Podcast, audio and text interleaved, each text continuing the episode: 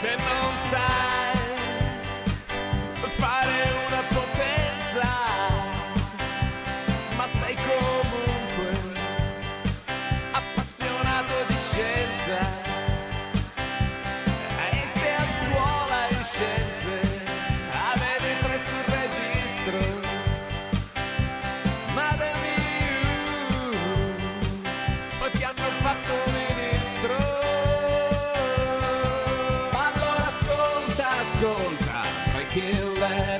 Allora ascolta, ascolta, Breaking Lab. Allora ascolta, ascolta, Breaking Lab.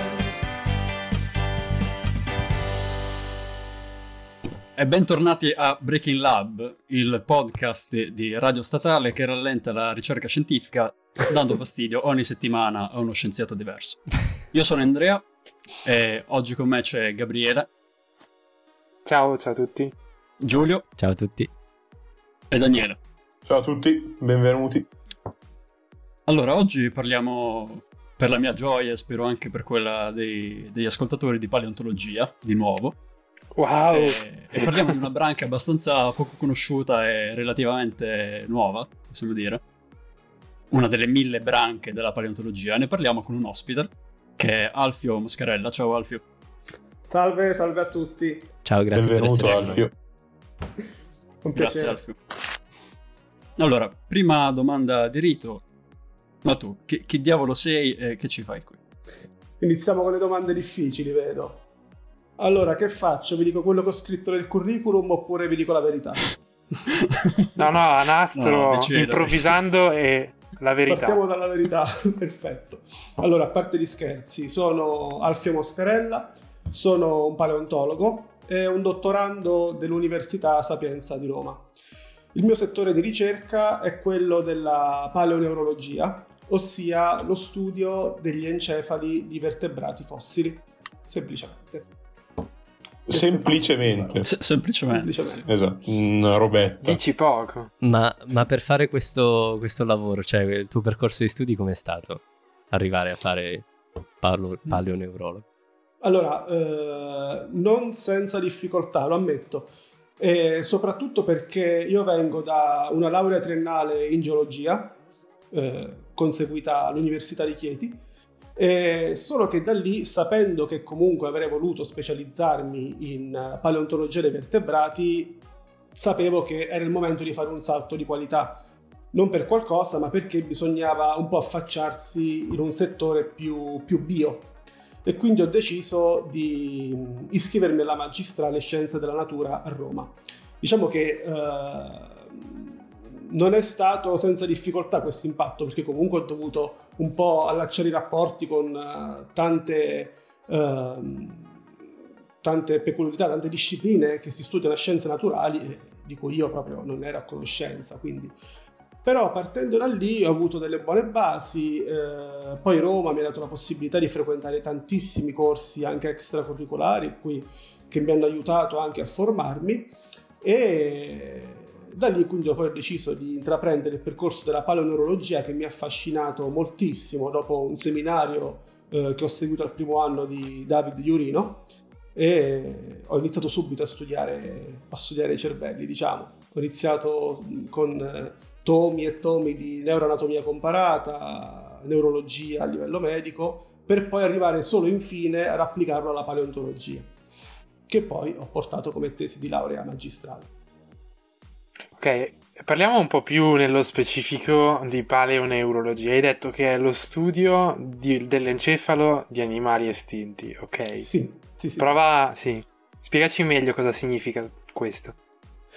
Allora, eh, significa che eh, allora, la, paleo- la paleoneurologia innanzitutto è una disciplina, come potete immaginare, che è a cavallo tra la neurologia e la eh, paleontologia.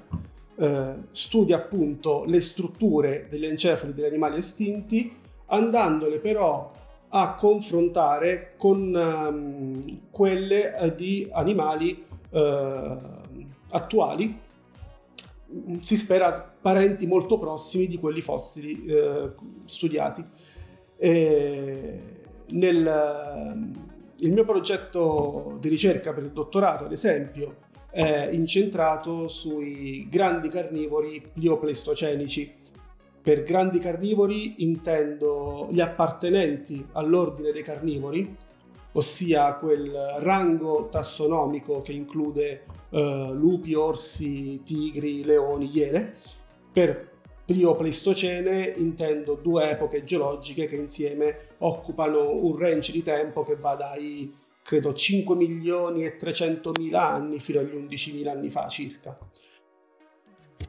Cosa... Ho visto Daniele che controllava che il Pliopleistocene fosse proprio eh, lì, sì, eh. l'aveva lasciato l'ultima volta. Me lo ricordo perfettamente. Dani, facci vedere, facci vedere quella scaletta dei, delle ere geologiche più da vicino, dai. Arrivo, che è attaccata un po' in una maniera... Allora, si sta ecco, arrampicando per chi, non si vede. Daniele esatto. ha nella sua camera. Si è arrampicato sul muro e ha tirato. Da buon geologo la scaletta allora, di tutte le ere geologiche. Il bello è che geologia te la fanno imparare a memoria, ma in realtà nessuno riesce a impararla tutta a memoria. Anch'io ne ho sempre una appesa vicino sul, sulla scrivania. Perché... Ma poi è anche bella, è anche... Mh, eh, LGBT, LGBTQ friendly e tutto sì, quant'altro. Sì, eh, comunque, eh, cosa stavo dicendo? Ah sì, ecco, ovviamente una curiosità che può sorgere un po' eh, per le persone più curiose è ma questi encefali come si studiano? Si conservano oppure no? Gli encefali ovviamente, come tutti gli organi molli, non possono conservarsi, salvo rare eccezioni, come ad esempio gli animali mummificati nel permafrost, oppure quelle circostanze particolari che favoriscono, che hanno favorito ad esempio la fossilizzazione di Ciro, Cipionix samniticus, no? il dinosauro mm-hmm. di Petraroia, che se non sbaglio credo nel suo caso si sia conservato il fegato. Correggetemi se sbaglio, no? Ok. Sì, diverse parti molli dell'apparato digerente. Ci aveva parlato Cristiano, no? Eh, esatto, l'aveva sì. mica... Cristiano dal Sasso aveva... che era sì, stato l'aveva... nella, nella scoperta, giusto? Sì, lui ha descritto l'esemplare mm. insieme a Simone Maganuco nel 2011. Avevano accennato qualcosa nella puntata di Spinosauro. Sì, andatevela a ascoltare. Già che ci siamo. E comunque, al di fuori di queste circostanze molto particolari, la conservazione di un encefalo è altamente poco probabile, diciamo così. E, tuttavia esistono dei metodi per riportare alla luce questi encefali che non esistono più. Ora vi spiego un po' come funziona la storia. Innanzitutto dovete sapere che uh, le ossa del neurocranio, ossia le ossa craniche che ricoprono eh, la nostra materia cerebrale, eh, diciamo che si eh, formano in risposta alle pressioni esercitate dall'encefalo durante il suo accrescimento. Quindi cosa succede? Succede che l'encefalo si accresce, esercita queste pressioni sulle ossa craniche che piano piano tendono a separarsi lungo le loro linee di sutura, a questo punto l'osso è stimolato nel produrre nuovi tessuti per poter ricoprire questi spazi vuoti. Allora cosa succede? Mentre gli osteoblasti eh, sono stimolati a produrre eh, molto tessuto ectocraniale, ossia dell'esterno, gli osteoclasti sono stimolati a rimodellare le pareti interne del nostro neurocranio. Il risultato di tutto questo è che le pareti interne del neurocranio dei vertebrati conservano l'esatta impronta dell'encefalo. Quindi, andando semplicemente a riempire gli spazi vuoti del neurocranio, è possibile ottenere un calco perfetto dell'encefalo, che in gergo tecnico viene chiamato endocast. Ovviamente voi avrete sentito che uso sempre il termine encefalo e non cervello, perché eh, in un endocast non abbiamo soltanto il calco del, cer- del cervello, ossia del telencefalo, ma anche di altre strutture, come ad esempio i bulbi olfattivi, il tronco cerebrale con tutti i suoi nervi cranici, il cervelletto, ma anche strutture come le arterie cerebrali o le meningi, perché c'è da dire che i tessuti encefalici e le pareti interne del neurocranio sono separate tra, da tre strati meningei, che sono la pia madre, l'aracnoide e la dura madre. Queste meningi eh, tendono un po' a velare le geometrie dell'encefalo, ammorbidendo un po' le sue forme, ma comunque non compromettono il loro riconoscimento. Attualmente per eh, studiare gli encefali fossili si, usano, si usa una tecnica completamente non invasiva, che è quella della tomografia computerizzata. Come funziona? Si prende un cranio, fossile o attuale, lo si sottopone ad una normalissima TAC e da lì, tramite programmi di imaging, eh, si estrae il dato digitale. Per dato digitale intendo proprio si estrae un modello digitale del cranio. Da quel momento si lavora soltanto su quello e si lascia perdere il fossile. Con questo cranio digitale noi possiamo andare a riempire la cavità endocranica con delle maschere. Una volta fatto questo, possiamo eliminare tutte le ossa e quello che rimane è il calco digitale del nostro encefalo. Con lo stesso metodo si possono avere dei calchi anche di altre strutture, come ad esempio i seni frontali, quelli che sono in questa zona qui, il cui studio non è slegato da quello dell'encefalo. Lavorano un po' insieme. Quindi, quindi Alfio, questa è mh, mm, comunque una disciplina che è strettamente legata alle nuove tecnologie, a modellazione 3D, TAC. Sì questo allora, genere di cose. Quindi, cioè, sì. mh, mm, era una disciplina che era impossibile in passato, o magari qualche paleontologo, diciamo un po' più avventuroso nel campo della ricerca, ha tentato di, non lo so, de- di studiare in maniera co- con altri mezzi. No, allora, nonostante la, le tecniche con cui oggi studiamo gli endocast siano eh, molto moderne, all'avanguardia, la paleoneurologia è una disciplina molto molto antica. Pensate che eh, fonda le sue origini già alla fine del XIX secolo. Non era ufficialmente paleoneurologia, ma diciamo che si tendeva a studiare l'evoluzione del cervello in anatomia comparata e quindi si andavano a confrontare le strutture cerebrali di pesci, rettili, anfibi soprattutto, come si fa spesso in quei casi. La paleoneurologia nasce negli anni 20 del XX secolo da una paleontologa, una donna, Tilly Edinger, che per prima ha iniziato a studiare gli endocast, eh, applicando però le loro analisi alla stratigrafia. Quindi la Edinger ha avuto l'intuizione di applicare lo studio di un encefalo al fattore tempo, che è fondamentale in paleoneurologia. Una cosa che non vi ho detto è che gli endocast possono essere sia artificiali che naturali. Un endocast artificiale è quello che eh, otteniamo oggi con la computer grafica. Ai tempi della Edinger si otteneva ehm, inserendo del, del, gesso nella cavità endocranica. Che è il vero e proprio calco, insomma. È un vero e proprio calco che però si andava a distruggere il cranio in quel caso perché si doveva segare per ottenere poi il, il calcolo di gesso. Poi le tecniche si sono evolute con del lattice, si faceva entrare del lattice nel, eh, nel forame magno, no? il grande foro alla base del cranio, sì. poi da lì si estraeva. Ah, però anche questo portava alla distruzione di tutte quelle strutture più delicate che sono all'interno del neurocranio. Quindi diciamo che rendeva impossibile la riproducibilità di un dato. Comunque questi sono gli endocast artificiali, ci sono però endocast naturali che sono veri e propri cervelli fossilizzati. Un endocast naturale è eh, caratterizzato dalla diagenesi di sedimento di riempimento all'interno della scatola cranica. Eh, devo spiegare cos'è la diagenesi? No, credo. Sì, sì, in, parole povere. Qua, ci sono geologi, però io non sono. Sì. no, poi vabbè, chi ci ascolta non lo sa, ovviamente. Esatto. Eh, allora, la diagenesi, la diagenesi, diciamo che in poche parole sono tutti quegli, quei, fenomeni, quei fenomeni chimico-fisici che portano un sedimento sciolto a diventare una roccia lapidea, a cristallizzarsi e diventare una roccia lapidea.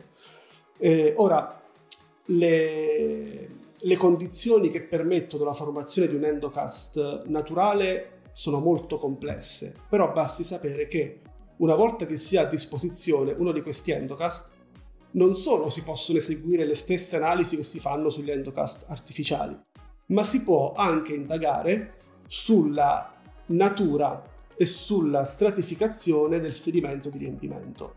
E questo è un grande aiuto per studi tafonomici. La tafonomia, devo spiegarla anche questo, oppure... In due parole, sì. La tafonomia diciamo, sono tutte quelle eh, condizioni che ruotano attorno al seppellimento di un, di un, animale dopo la sua morte, diciamo. Così, molto molto velocemente l'ho spiegato. E, ovviamente oggi anche gli endocast naturali vengono studiati con uh, la computer grafica e soprattutto è possibile ehm, studiare la qualità del sedimento di riempimento andando a vedere le differenze di densità tra ossa e sedimento, anche perché spesso noi abbiamo un endocast naturale chiuso all'interno di un cranio e non possiamo romperlo per estrarre questo endocast mm. naturale. Una volta si faceva, ai tempi appunto si rompeva il cranio, per... quindi potete immaginare quanto erano distruttive questi lavori. Oggi si lavora su differenze di densità, eh, si può riconoscere facilmente la densità di un cranio che è molto diversa da quella del sedimento di riempimento. Sullo stesso sedimento si può applicare lo stesso lavoro di differenze di densità per capire appunto la tipologia, eh, la stratificazione di questo, di questo sedimento.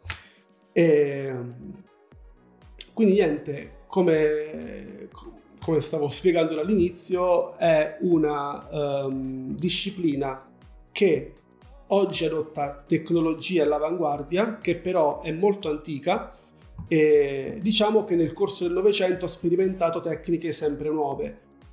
Tuttavia, eh, appunto per la, diciamo, l'invasività di queste tecniche tra gli anni 70, facciamo fine anni 80, eh, anzi inizio anni 80 è iniziato un po' diciamo a non essere più tanto praticata perché diciamo i fossili erano molto eh, erano sempre molto importanti non, non, si poteva rompere ogni volta un cranio o danneggiarlo per fare un, un, un'analisi paleoneurologica e quindi i lavori sono stati un po' di meno.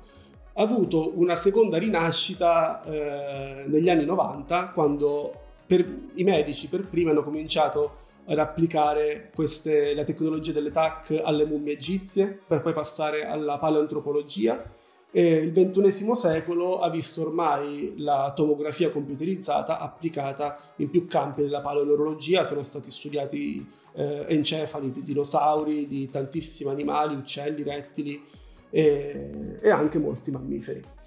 Il vantaggio che abbiamo oggi è che uh, le strade da percorrere con le nuove tecnologie a disposizione sono tantissime e quindi diciamo che ogni, ogni lavoro che si fa è quasi, quasi sempre una scoperta nuova. E le prospettive per il futuro sono molto molto rose da questo punto di vista. Ma ho una domanda, ehm, certo. anzi due. Ehm, quando parli di endocast naturale, quindi quello dovuto alla diagenesi, ehm, dato che mi pare sia abbastanza distruttivo mh, prelevare un campione di quel che c'è, c'è all'interno, eh, hai delle ipotesi su quel che è contenuto oppure è dovuto soltanto a un riempimento, classico riempimento geopetale dovuto a argilla? sabbia, eccetera, eccetera, oppure dovuto a ricristallizzazione, eh, cementazione? Allora, sì, la cementazione è, mm, è fondamentale in questi casi anche perché un sedimento sciolto andrebbe, con un sedimento sciolto si perderebbe completamente il dato a disposizione. Si parla sempre di una, una sedimentazione cristallizzata e che però ha una densità fortunatamente diversa dall'osso e questo permette di, di lavorarci sopra. Eh, con le stesse tecniche descritte prima, si esclude l'osso, si lascia sì, l'endocast sì. e, si, e si lavora appunto su quel campione. E, mm, volevo dire un'altra cosa, ma non me la ricordo, quindi ok, se avete delle domande da fare. Eh, invece eh, ci hai parlato un po' delle tecniche di studio, ma Sì. ehm, vabbè, oltre ovviamente senza sminuire lo studio del, del cervello, dell'encefalo, perdonami, ehm, eh, per cosa, cos'altro può essere eh, utilizzata la paleoneurologia, eh, per esempio per studiare l'evoluzione del cervello in una determinata specie, oppure penso troppo in piccolo? Allora, le applicazioni sono tantissime da questo punto di vista. Innanzitutto eh, si può studiare, la prima cosa che si studia è la geometria dell'encefalo stesso e la si mette in relazione con ehm, altre diciamo, strutture endocraniali, come ad esempio i seni frontali, che- di cui ho accennato qualcosa prima. In secondo luogo si possono studiare le mh, varie diciamo, aree funzionali di un telencefalo, come l'area visiva, l'area motoria, l'area uditiva, e eh, lo- i loro volumi relativi. Ehm, oltretutto si può eh, studiare appunto dimensioni e struttura di mh, bulbi encefalici, nervi cranici e, e cervelletto. E eh, tutto questo che cosa ci porta a fare? Ci porta a eh, fare ipotesi sull'evoluzione, sì, su relazioni filogenetiche, certo, sono stati fatti molti lavori al riguardo, no- ehm, ossia vedere come eh, all'interno, ad esempio, di una famiglia il eh, cervello nel corso di milioni di anni, dico cervello in questo caso telencefalo, nel corso di milioni di anni sia cambiato, abbia subito una- un grado sempre maggiore di encefalizzazione, si diventa sempre più complesso.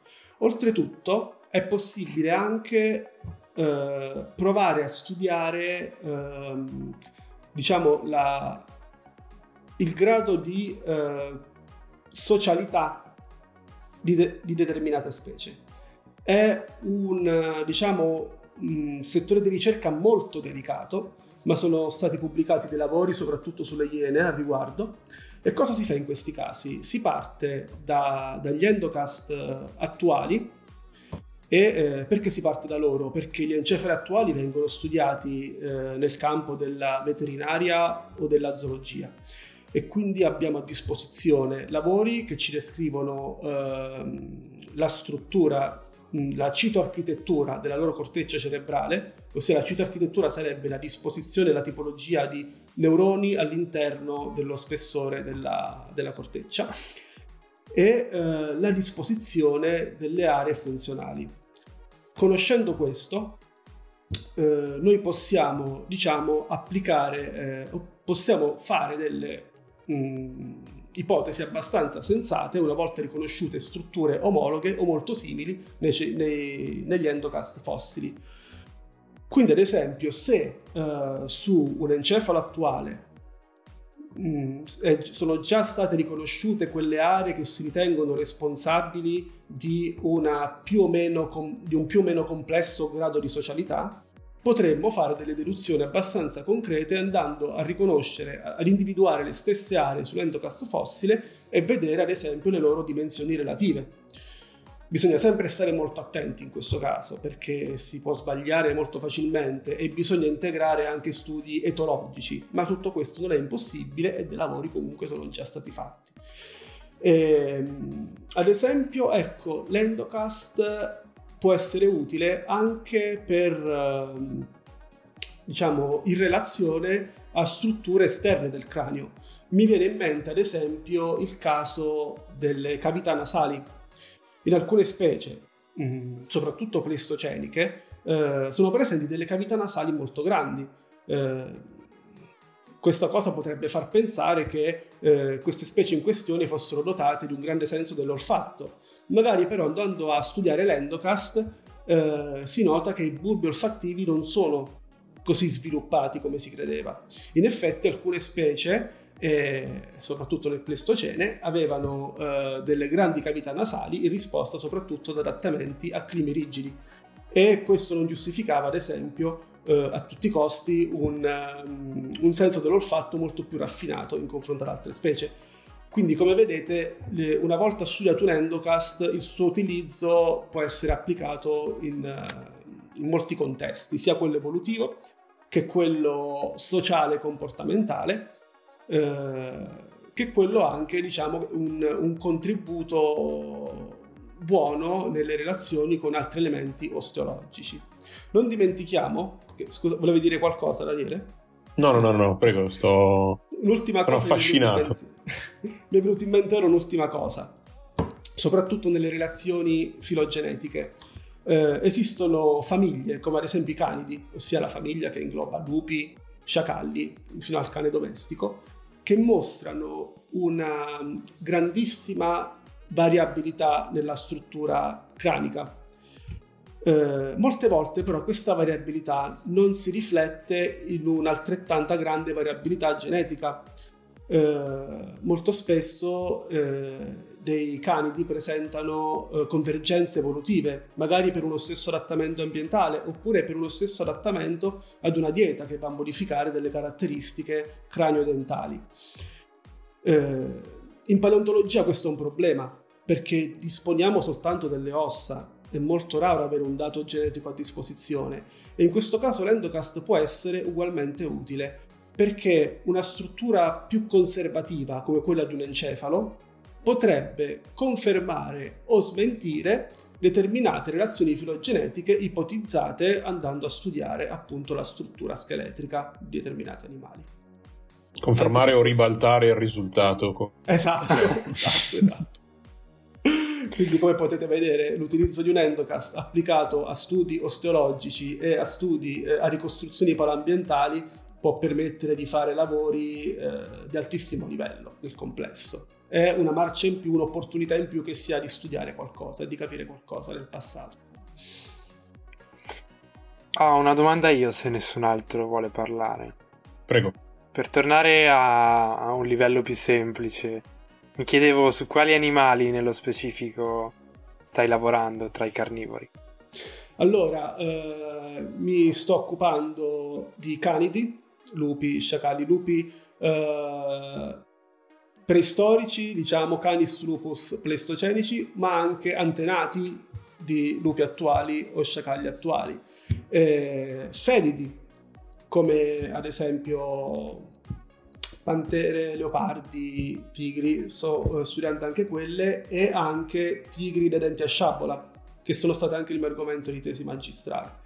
Eh, ora mi sto concentrando su quello, eh, in questo esatto momento, diciamo. Ma nel mio, eh, diciamo, progetto di dottorato sono compresi anche orsi, ad esempio, eh, e iene, soprattutto iene, che sono degli animali molto interessanti a livello di paleoneurologia perché hanno, diciamo, un... um, un grado di socialità davvero molto elevato. Non so se voi avete mai visto i video su YouTube, perché non sono mai stato in Africa, delle iene che, che cacciano. Hanno degli schemi complessi, eh, sono organizzatissime, sembrano i Velociraptor di Jurassic Park, però questa volta esistono veramente e sono davvero così, così sveglie.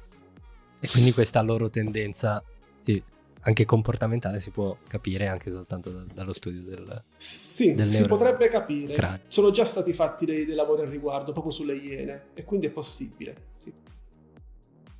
Me, eh, parlando di socialità eh, e di canidi, viene sempre in mente la puntata dei Simpson in cui devono fare amicizia i membri della famiglia e ci sono i lupi che nel mentre fanno anche loro amicizia in cerchio, che, Sì. che poi si spostano. è Bellissimo, bellissimo.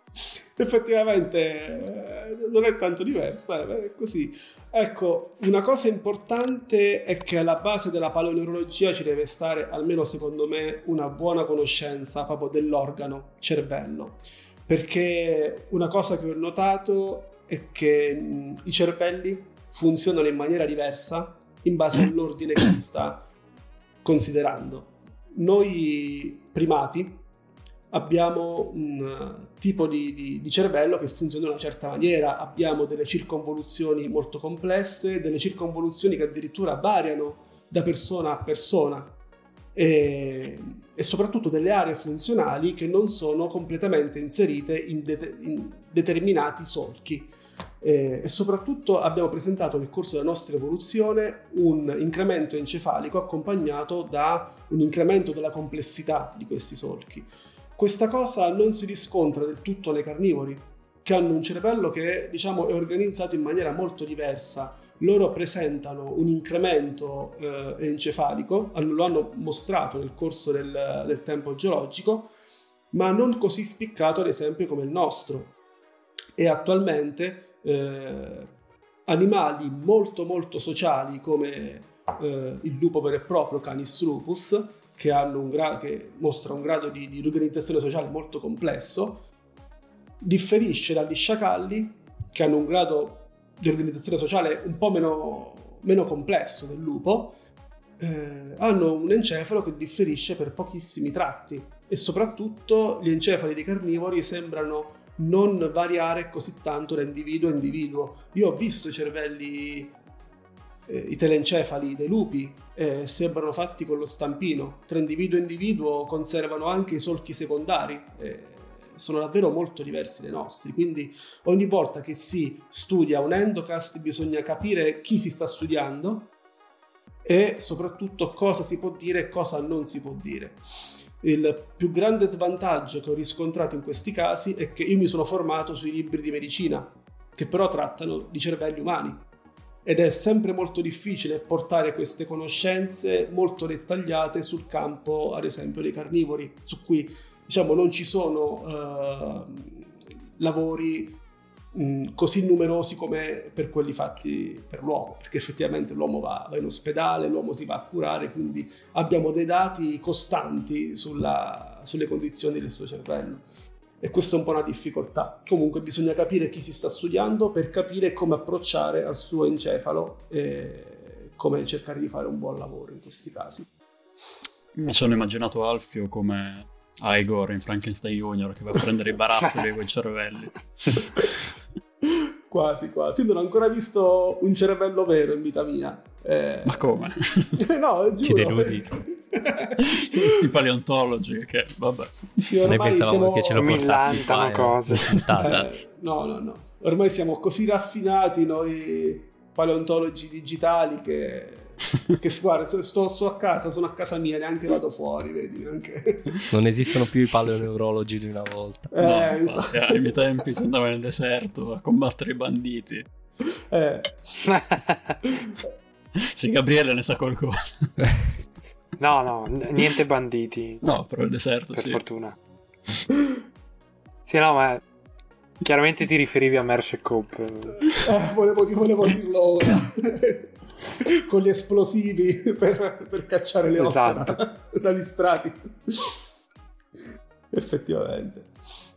Ti volevo chiedere, ma se uno volesse sapere più paleoneurologia, comunque se eh, qualcuno fosse interessato, mi parli di queste cose su qualche blog, qualche canale social?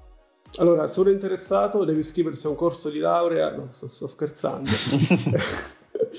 allora, sì, diciamo che io ho aperto un account, uh, un account Instagram, ma mm, per caso l'ho aperto. Diciamo, allora, io sono uh, redattore, sono giornalista praticante per un giornale online eh, di cui mi occupo appunto di scienza e tecnologia.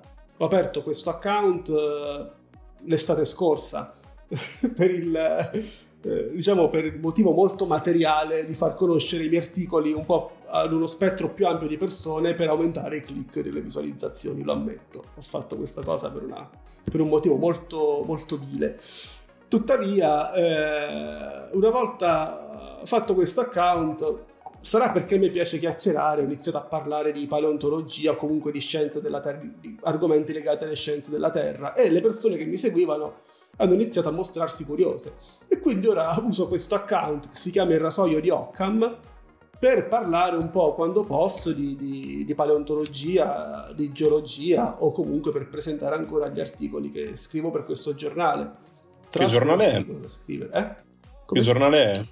Il giornale si chiama Notizie Nazionali, è un giornale online abbastanza generalista, infatti È sempre molto difficile riuscire a parlare di scienza in una maniera non banale, ma abbastanza, diciamo, non proprio specifica, ma almeno abbastanza eh, che abbia un po' di sostanza in un giornale comunque così generalista. Beh, già il Eh, fatto che sia uno scienziato a parlarne, però mi mette un po' di Giusto. serenità Sì. perché abbiamo tutti No, visto infatti. le bestialità che giornalisti, insomma, non, speci- non specializzati a volte riescono a tirare fuori quando parlano ci di sono- scienza. Ci sono alcune Ma- testate che ogni settimana se ne escono con la notizia che un asteroide sta per colpire la Terra. Sì. Anche se Esatto. magari è più lontano della Luna, però ogni settimana esce l'articolo infatti- dell'asteroide. Sarà vicino. Questo è un grande guaio, è un grande guaio eh, per quanto riguarda il giornalismo online perché stiamo parlando di un tipo di giornalismo che ha ritmi sempre più veloci. Cioè, calcolate che il lettore medio si stufa di leggere dopo tre scrollate sul telefono. Eh, il- I giornalisti online di oggi sono bravi quando riescono a pubblicare boh, 15-20 articoli al giorno e quindi da qui possiamo dedurre che eh, redattori che facciano articoli con molta attenzione, a cui dedichino molto tempo, diciamo che non sono visti bene. E redattori che si occupino di scienza, che, sono, che siano anche essi stessi, essi stessi scienziati, è molto raro e comunque non, non sembra vadano alla grande perché diciamo passa un po' in secondo piano la loro attività mh, di divulgazione più attenta, più ricercata in confronto a tanti articoli sempre più eh, con titoli sempre più sensazionalisti, più so, che attirano molta attenzione. Co- come dire, eh, a un pubblico più ampio un articolo che parla di un asteroide che sta per colpire la Terra, anche se in realtà non la colpirà mai, piuttosto che un articolo che magari spiega qualcosa di più eh, attento sui cambiamenti climatici o cose del genere, magari fatto appunto da un geologo, da un fisico o da qualcun altro del settore, diciamo. È un po' così, è un guaio, però io sono contento di, di parlare di scienza e sono contento anche per ora di usare questo account eh, Instagram, se può, diciamo, servire a qualcuno, se può soddisfare la curiosità di, di quelle poche persone che mi seguono per ora. Bene, eh, Bene. grazie mille Alfio, trovate ovviamente il suo account Instagram in descrizione insieme a tutti i nostri canali social che vi invitiamo a schiacciare segui, eh, quindi ci trovate su Spotify e su qualunque app che, che voi scegliete per ascoltare i podcast.